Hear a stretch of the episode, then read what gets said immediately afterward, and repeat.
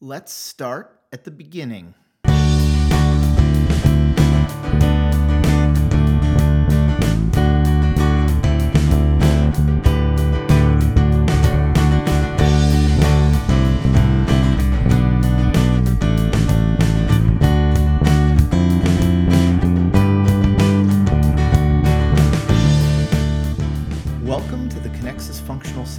Podcast. I'm your host, Ed Marszal, President and CEO of Kenexis.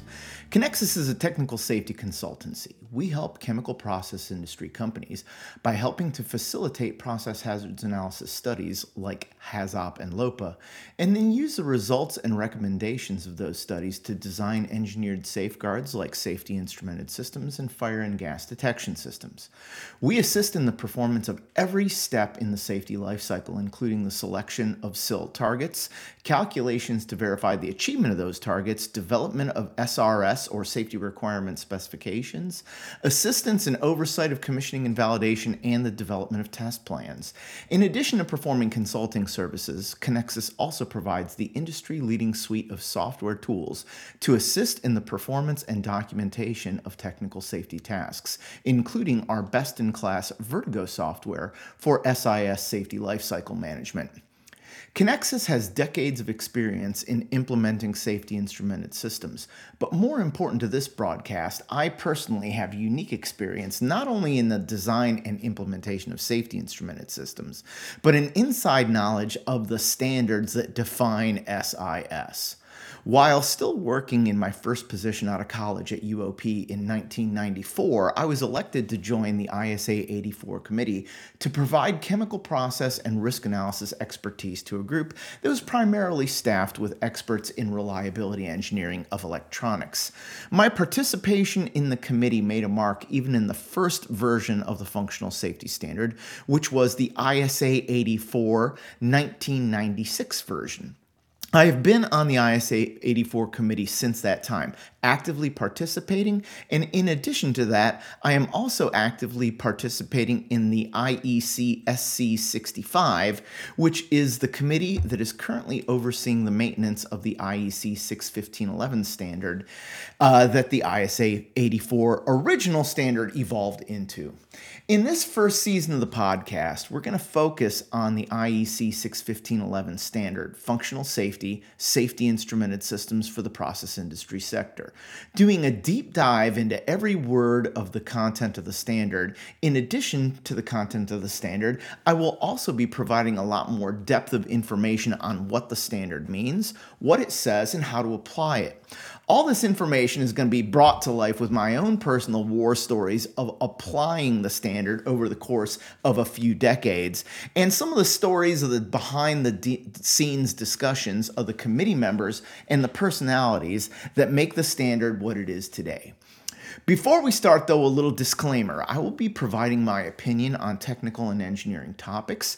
This information is provided on a best effort basis and is of a general nature. The information presented in this podcast might not be applicable to your specific application. It's the obligation of every engineer to thoroughly analyze any system that they are designing and not blindly rely on any general advice presented in this podcast or any other location. So, as the title of the session implies, we're going to start at the beginning of the functional safety standard.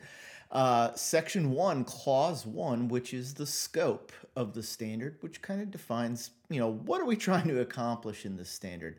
Uh, I think most everyone that's listening to this podcast knows that this standard has to do with safety instrumented systems, but uh, that can that can encompass a lot of different things. So, start out. Clause one is titled scope and it states this part of the IEC 61511 gives requirements for the specification, design, installation, operation, and maintenance of a safety instrumented system, SIS, so that it can be confidently entrusted to achieve or maintain a safe state of the process. IEC 61511 1 has been developed as a process sector implementation of IEC 61508 2010. Okay, so that's kind of the lead in paragraph. Uh, seems pretty straightforward, but uh, it's a little bit loaded, and there are a few additional things that we should kind of supplement you with. Number one, it says that it's going to give requirements related to specification, design, installation, operation, and maintenance. That's a big scope. This is where we first get into that whole concept of the SIS safety life cycle. You'll notice that this is not a narrow standard that's only applicable to the design process. And let me tell you, uh, from the earliest days of my involvement in the committee, that's where a lot of the committee members were actually headed. So, a little bit of inside information right out of the gate. The ISA 84 standard, which was the precursor to 61511, the reason that it's called ISA 84 is because it was written by Standards Panel 84. Well, why is Standards Panel 84 called SP Standards Panel 84? And the answer is that it was commissioned in 1984.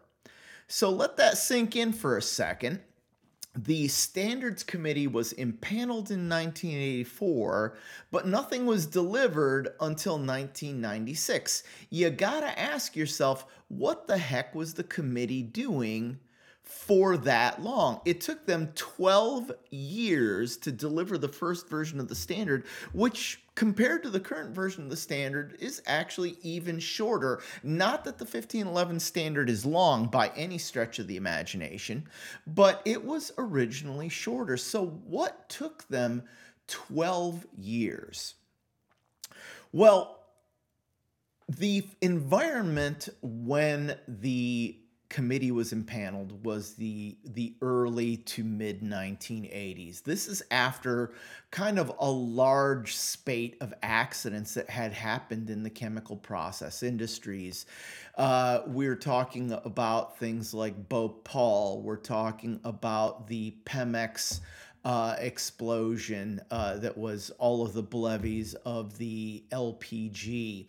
Um, Phillips in Pas- the Phillips Pasadena chemical complex accident was one of the big drivers in the United States that really got a lot of governments and a lot of regulatory agencies around the world interested and worked up and you know writing regulations to make sure that the chemical industries were taking care of business because that run of accidents in the early 80s kind of implied to the world that, well, maybe the chemical industry is not taking care of business in the way that it should. So, a lot of regulatory work was taking place to make sure that the chemical process industry started taking care of business.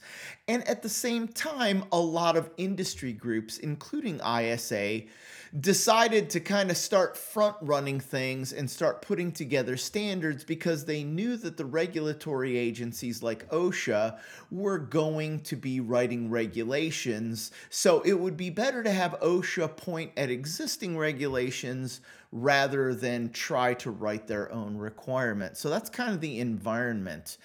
Now, when the committee was first developed, um, there were a lot of people on the committee, as you can imagine, and in the ISA committees, there is a wide range of people from academics to equipment vendors to operating company people to consultants, engineering company people, and so on. And the first impulse at this point in time was to write a prescriptive standard. Because prior to this point in time, that's how most standards were written. The 80s and 90s were the time period where there was a transition to move from prescriptive standards, which is essentially a cookbook of the things that you need to do, and transition into a performance based standard, which gives the uh, implementers of the standards more flexibility on how they do things, but with the caveat that they're going to need to quantitatively assess the performance of what they're doing and verify that it ch- achieves a certain performance target. So, even in the 90s, when I entered the committee, there was still a strong contingent of people who wanted a SIS design cookbook. But that kind of failed because in the committee discussions, there were many, many discussions of where the prescriptive cookbook fails. So, one equipment vendor might say, well, everything will be better if you use double block and bleed valves instead of a single block valve. And then there would be some companies with energetic chemicals that would say, no, I can't put in a double block valve because if I trap the material that I'm making in between two closed block valves and it warms up and I cross over the self accelerating decomposition temperature line, I've just basically created a bomb. So I can't double block things. I need to get safety using a different approach. And then there were other vendors that would say, well, if I use switches instead of transmitters, everything will be okay. The transmitter vendors would say the exact opposite thing. Then the logic solver vendors get in the room, and everybody's basically kind of lobbying for their hardware solution to be prescribed as the official way of doing things. That was like literally six to 10 years of arguments of the committee. Eventually, the committee came around to the process that they're going to need to develop a standard that's performance based, allowing the end users, the operating companies, to make decisions that are appropriate for their application. But then there's also the additional step of verifying that they've achieved the performance target. And we'll get into a lot of that as we go through this podcast. Uh, but right now, we're still in the first sentence of scope, which basically says that we're not doing a cookbook just for the design. We're looking at the entire safety life cycle, including things that aren't traditional instrumentation and control engineering. The reason for that is that there were studies.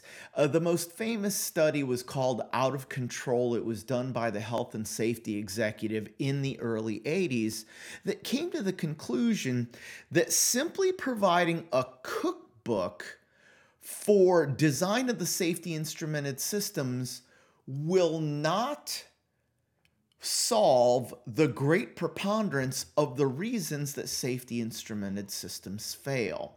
So, the te- that report, that out of control report from HSC, they determined that actually the preponderance, or not the preponderance, uh, most of the failures, the highest percentage of failures of safety instrumented systems are related to specifications. So basically, the designers designed exactly what the specifiers said to do. But it didn't achieve the objective that they were trying to achieve. So, specification needs to be part of the process. They also determined that a great deal of the failures of safety instrumented systems are related to improper installation, improper commissioning, changes after modifications, failures to properly maintain the system.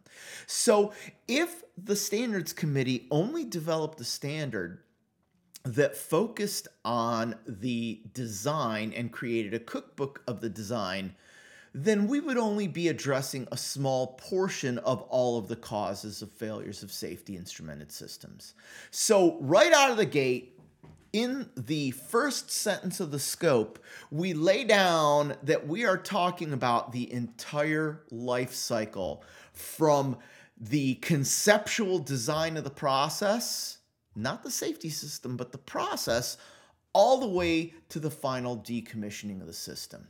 Now, the second sentence says that this standard is developed as a process sector application of IEC 61508.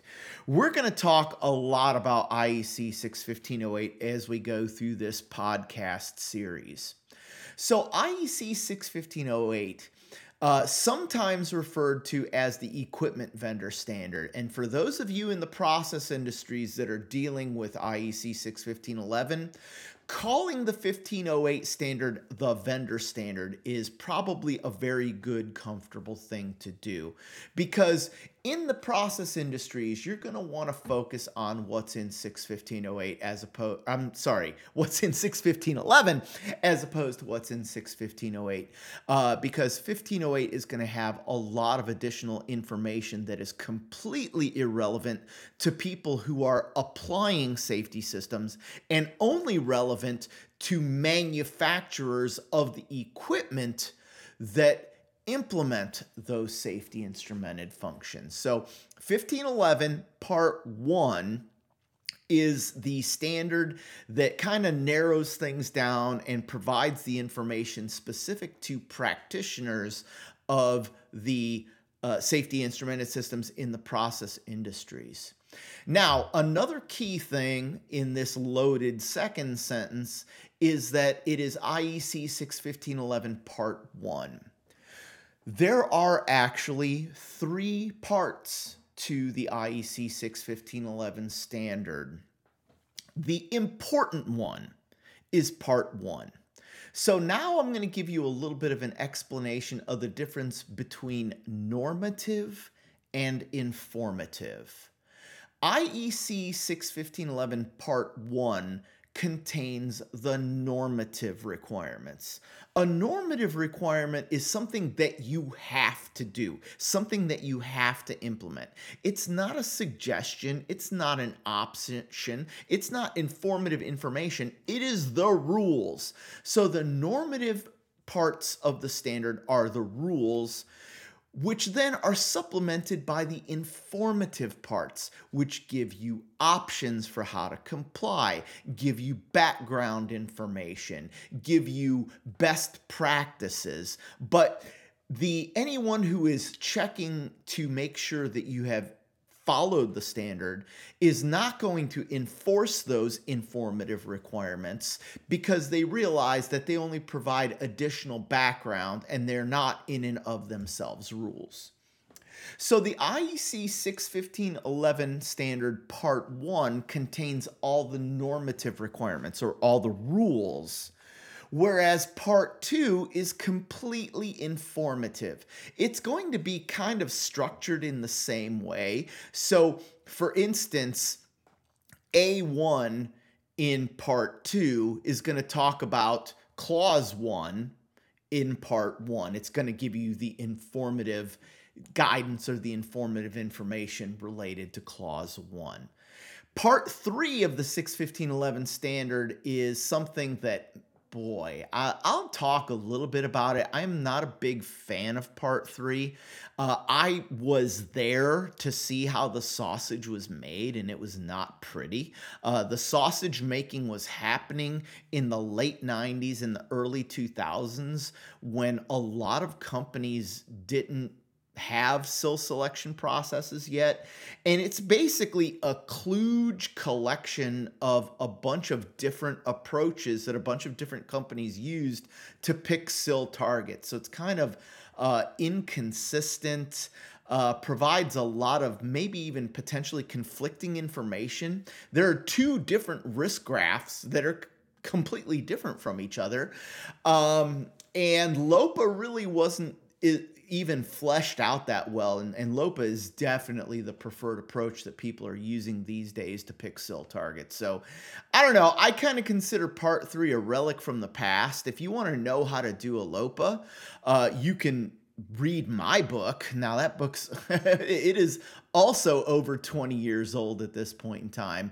Uh, I definitely need to update that. Uh, you can also look at really the two really good books on layer protection analysis from the Center for Chemical Process Safety and just kind of Eh, appendix A of the part three is okay, but kind of going back to, to where I was before I got sidetracked, part three is also informative. So only part one contains the rules, and part one is really the only part that we're going to be talking about in this podcast, or at least the first season of this podcast. Okay, so that is those two sentences, and we're still, you know, we're about 20 minutes in, and we're still talking about the first two sentences of scope. So after that clause one, it says in particular IEC 61511 part one, and then you're going to get a bullet list that begins with A and goes all the way to X. No, does it continue on from there? Yeah, it goes all the way to X.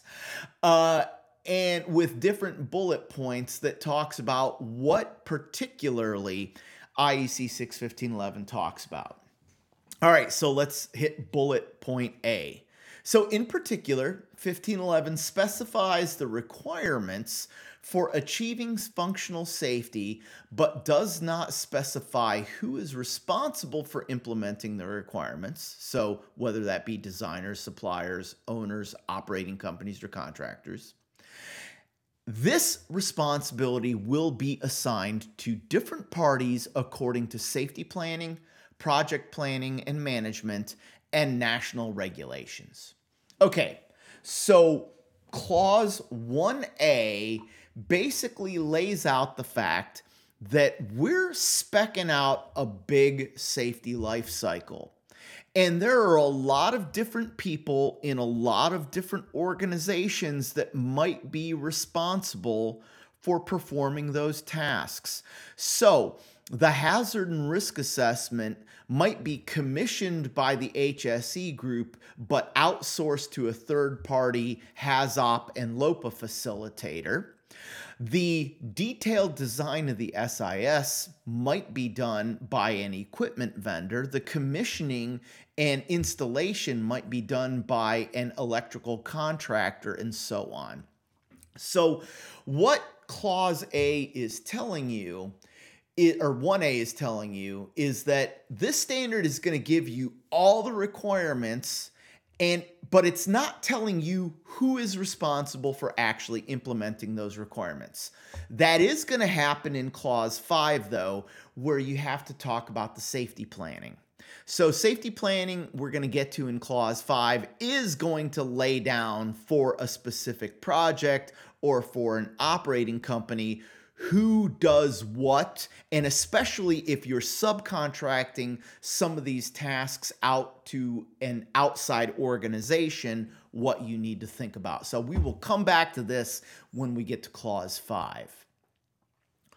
Clause 1b in particular, 61511 applies when devices that meets the requirements of IEC 61508 series published in 2010 or IEC 61511-1 2016 is integrated into an overall system that is to be used for a process sector application. It does not apply to manufacturers wishing to claim that devices are suitable for use in SISs for the process sector. See IEC 61508 Part 2 and IEC 61508 Part 3. Okay, so what are we getting at in Clause 1B? What we're getting at in Clause 1B is this is for end users that are applying equipment into a process sector application. It's an application standard, not an equipment design standard. So it's basically saying that if you're an equipment manufacturer, you need to follow the rules in IEC 61508 Part 2 and Part 3 for the manufacture of your equipment. If you're a manufacturer, don't go claiming that you're 61511 compliant. That's not appropriate. 1511 is not for manufacturers, it's for end users who are applying equipment as opposed to manufacturers who are manufacturing the equipment. And the manufacturers follow 61508. Clause 1C so Clause 1C says, in particular, IEC 61508 defines the relationship between IEC 61511 and IEC 61508. And then parenthetically, it says to see figures 2 and 3. So the standard in clause 1c is kind of laying out it knows that there are two different standards there's a 1508 and a 1511 they're different from each other sometimes you use one sometimes you use the other and the relationship is further defined in figures, which obviously in a podcast I can't show you the figures, uh, but I will tell you about them a little bit. So, figure two uh, basically has three boxes in it well, a circle and two boxes. And it basically says that there are standards that are relevant to the process sector related to safety instrumented systems. One of them is IEC 61508, and that's applicable to the manufacturers and suppliers of devices. The other standard is IEC 61511, which is for safety instrumented system designers, integrators, and users. So a, a gigantic picture, which basically uh, boils down to saying 1508 is for manufacturers and 1511 is for implementers and users. Fifth, uh, figure three is a little bit more complex because it goes to a little bit of detail of kind of further clarifying what was in figure two. So uh, it basically says, okay, well, there are standards, 1511 and 1508, that are applicable to different tasks. It then breaks this down into hardware and software. So basically, it says if, with relation to hardware, if you're using devices that are designed in accordance with 61508 that you purchased, you can use 1511.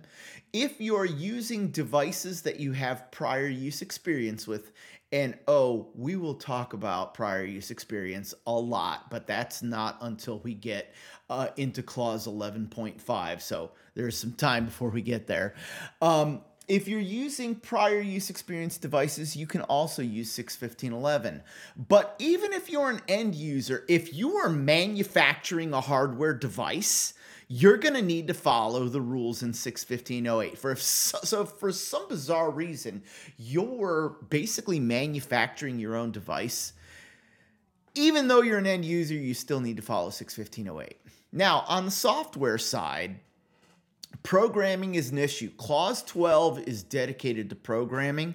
Uh, we're going to talk a lot more about programming when we get to Clause 12.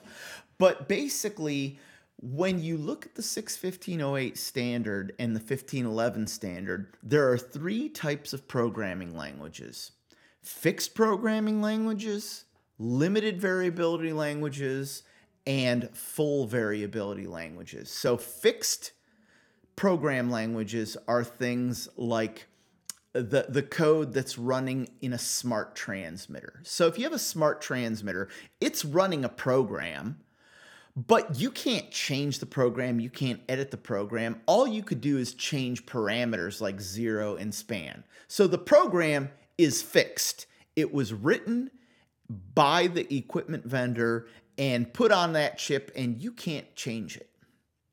Limited variability language is what most of you are going to be using to program your safety PLCs.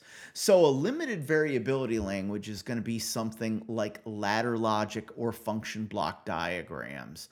These are languages that your equipment vendor provides you with a maintenance and engineering application where you can write code in those limited languages to make the safety PLC do what it's supposed to do.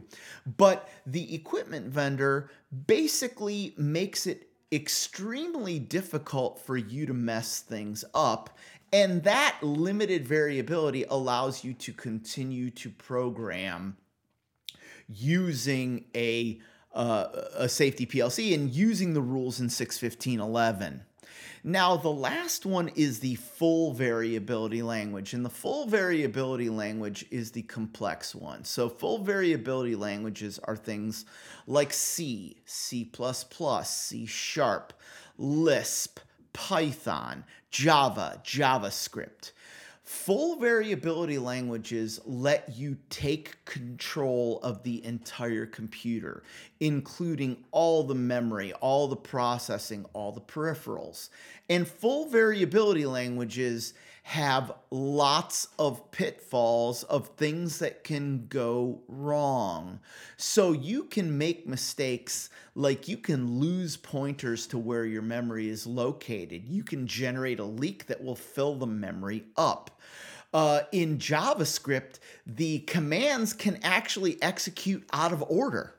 Uh, so there are a lot of potentially dangerous failures that you can generate programming in these full variability languages, which then requires you to do a lot of testing, a lot of specifications to make sure that your program doesn't contain any of those errors.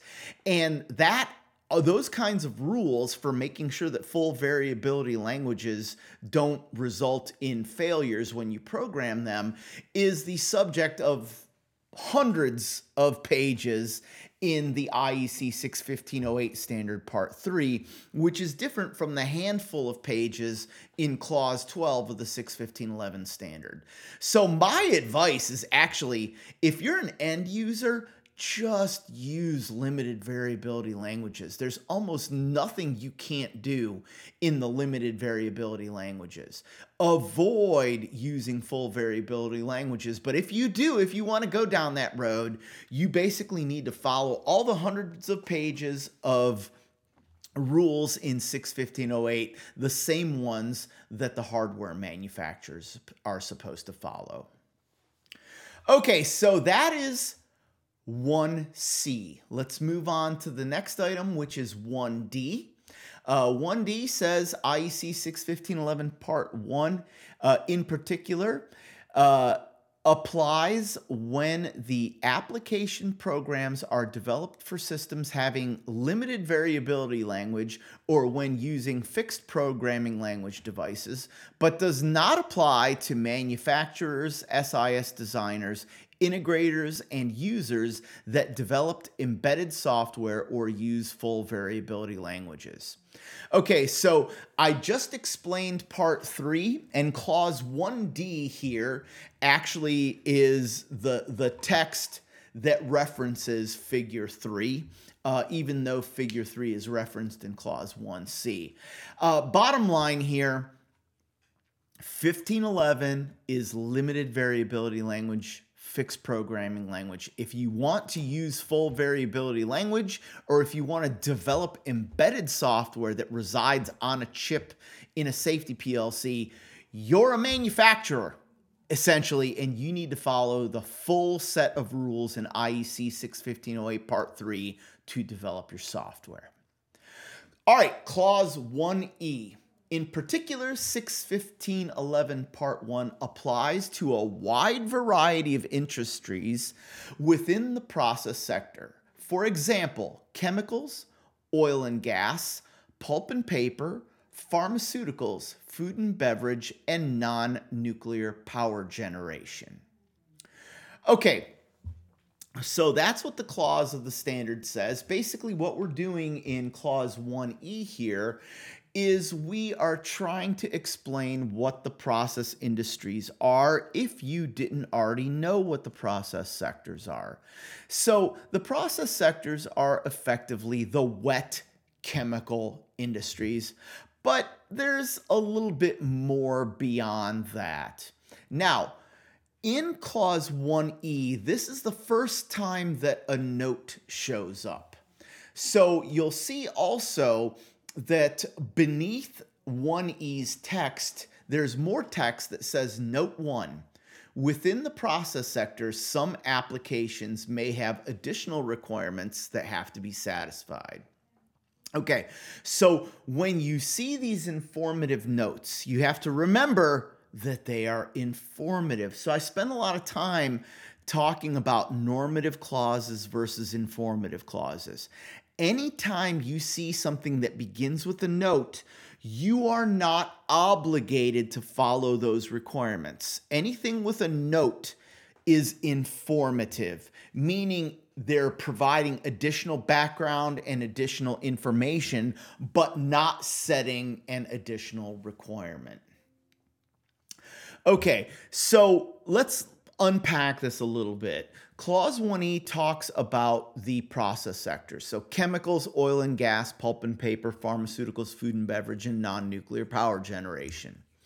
And in that list, you think of the traditional wet chemical industries. We're basically pumping chemicals around, having chemical reactions. This is going to happen in fine chemicals, specialty chemicals, bulk chemicals, petrochemicals, oil and gas, whether you're upstream or downstream.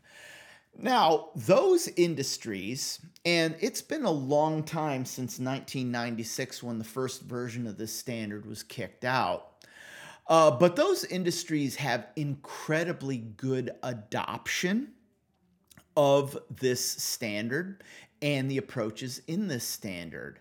But some of the other industries have not. So, pulp and paper, there's a lot less adoption of this standard. Uh, and I, w- I will come back and explain why in just a second. Pharmaceuticals has implemented it to some degree. Um, food and beverage, again, to some degree, not as much as the you know the core chemical industries. And non-nuclear power generation, depending on where you are in the world, sometimes it's completely ignored. Now, why do some industries apply it and other industries don't apply it? Well, this is an argument that I had in the standards committee with one of the standards committee members who shall remain nameless.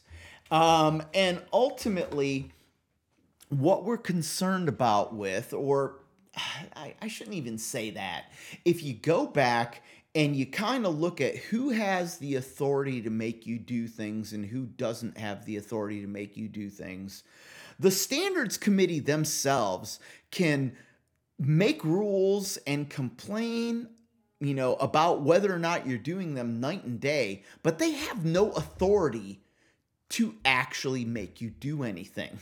There's a phrase that we're going to run into a lot. I'm going to talk about a lot, and it's something that uh, you'll hear more in the US because a lot of our regulations and legislation is written this way.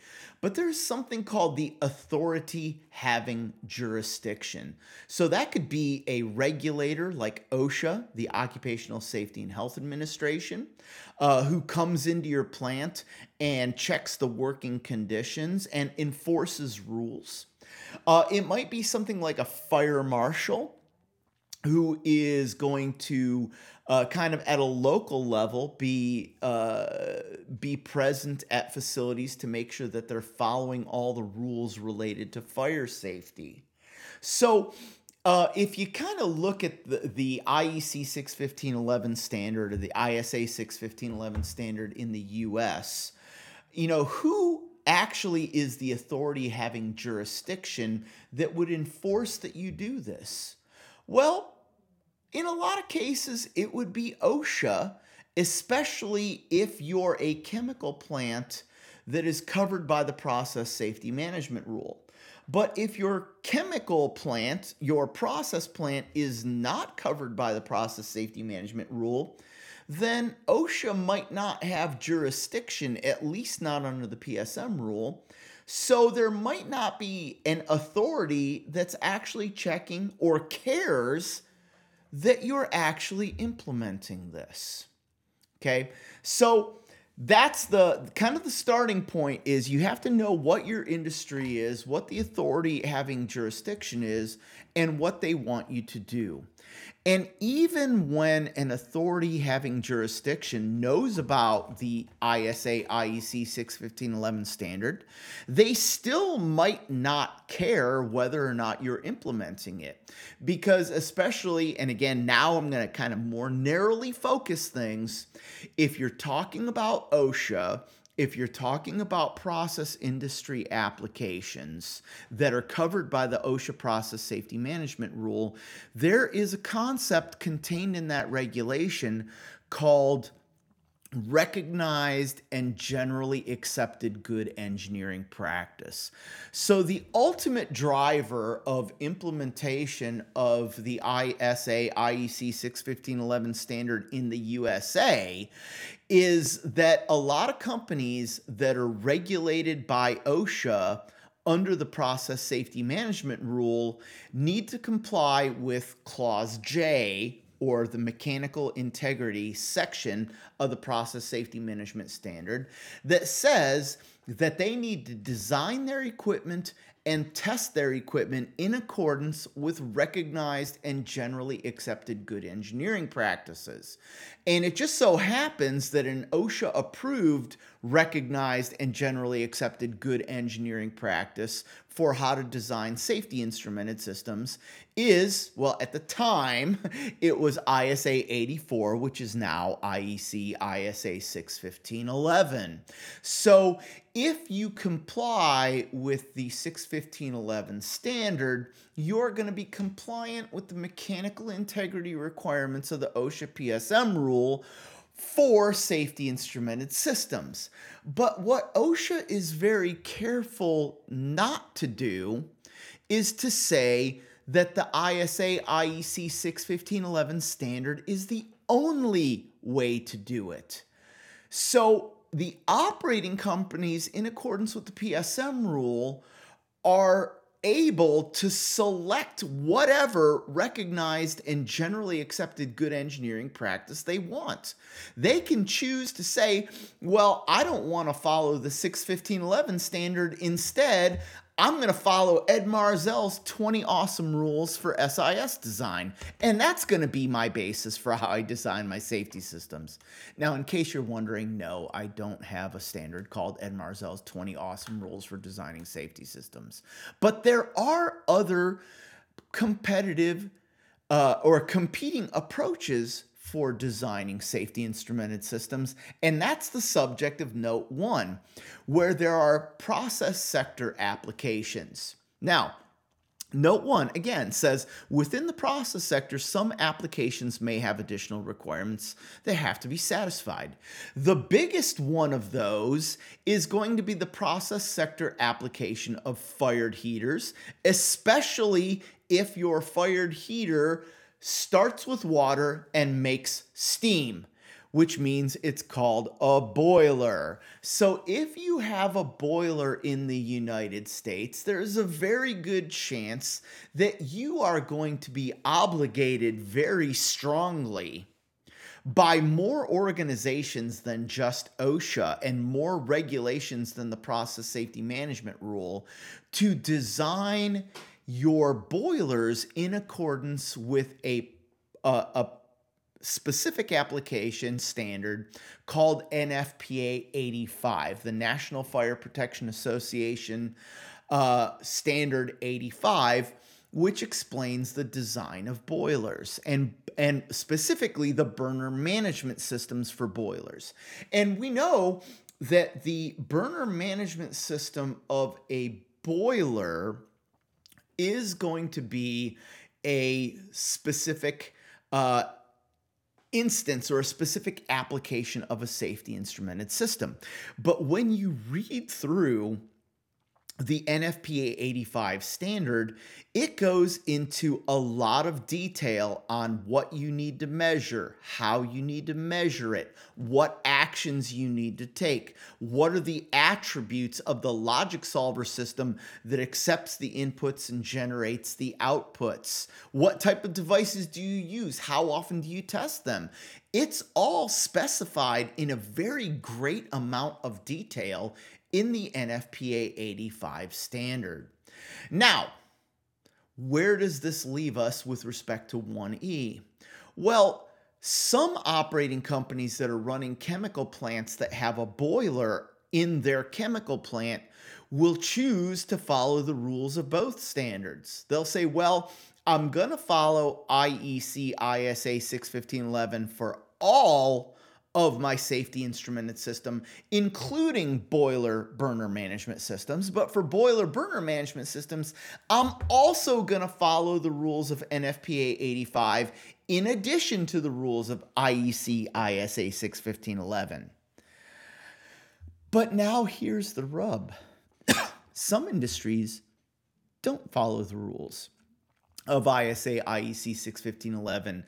And the last item of Clause 1E, non nuclear power generation, is a case in point. So in the US, a lot of power generation that is not done in accordance with the nuclear industries is done with gas fired boilers. So you will combust natural gas to generate the energy that will eventually turn a turbine to make electricity. Uh, and the intermediate for that process is going to be steam.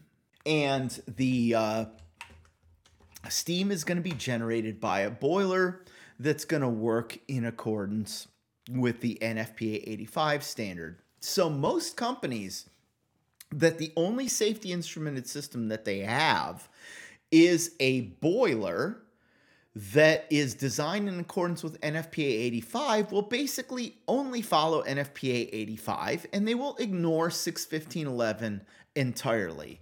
Now, that's in the US, and the authorities having jurisdiction over these facilities are completely fine that these companies only follow NFPA 85 and don't follow the ISA IEC 61511 standard. So again, I'm going to have to go back and say when you're looking at 1E, yes, the the standards writers said all the process industries other than non-nuclear or other than nuclear power generation. Nuclear power generation was singled out and separated out because they have their own completely large and comprehensive list of rules to where we just kind of left them alone and said, okay, we're not even going to try to tell you anything about how to do nuclear power generation. But even non-nuclear power, uh, non-nuclear power generation in the U.S. is not following uh, the 61511 standard. But if you go outside the country, uh, I believe, and in my experience, that in the UK and in Australia, you will see implementation of the 61511 standard even for non nuclear power generation. So the key to 1E is know thyself and know your industry. Know your authority, authority having jurisdiction, what they are willing to accept, what they're not willing to accept, and actually what they demand. So, Clause 1E, yeah, that's great, but ultimately the authority authority having jurisdiction makes the decisions on whether or not this standard applies to you. All right, let me do one last clause before I end the session today, uh, and that's going to be clause 1F. So 1F says that the, in particular, the IEC 61511 standard part one uh, is going to outline the relationship between safety instrumented functions and other instrumented functions. Now, this is an area where there's actually a lot of discussion uh, in the IEC 61511 Standards Committee, which is SC 65. Uh, we just had a committee. Uh, today is the 26th of December, 2023. And uh, we just had a committee meeting the first week of December uh, where this was probably the topic of two days of discussion because there's a lot of arguments between different groups defining what is a safety function, what is not a safety function. There's a lot of activity in the ISA 84 committee that is writing a standard that's setting requirements for safety functions, safety functionality, instrumented functionality that performs a safety purpose but is not a safety instrumented function. Things like basic process control system interlocks and safety critical alarms and so on.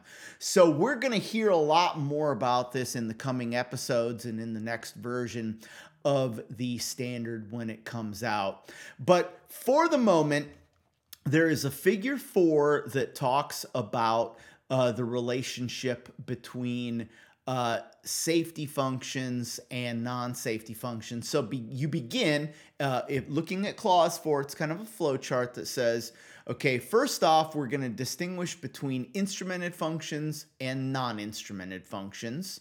Uh, if it's a not an instrumented function, uh, let's say a relief valve would be considered non-instrumented. That's if if you disagree with that, that's an argument for another day. Uh, but the standard doesn't consider that to be an instrumented function, but it is a safety function.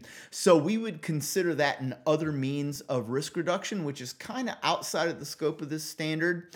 Uh, but we do mention it because it's something that we kind of need to keep track of in the overall safety life cycle. And if it's non instrumented and non safety, it's not relevant. We don't care. Okay. For instrumented functions, are they safety critical or not? If they are not a safety instrumented function, then it might be an other instrumented means of risk reduction, like those BPCS interlocks and safety critical alarms that I talked about. They are not subject to this standard, but the ISA 84 committee is working on a standard that they are going to be subject to.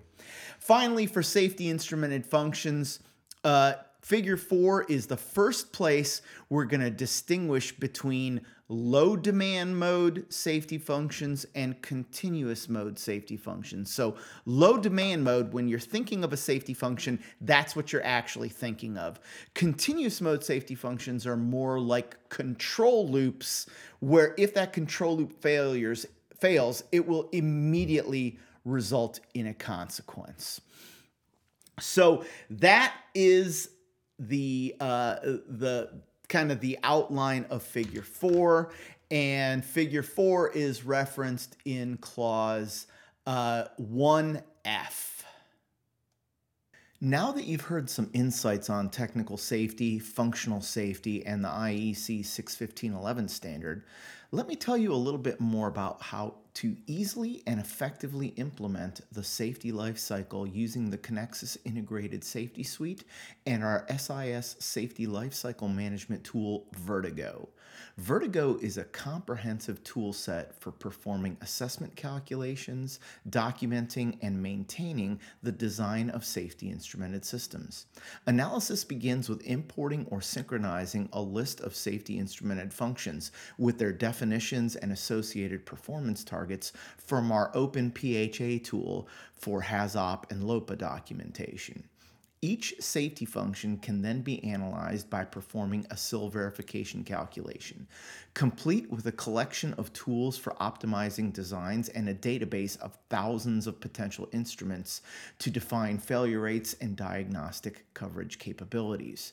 After the SIL verification calculations are defined, you can build an SRS by automatically generating a cause and effect diagram from the SIF definitions and other defined instruments.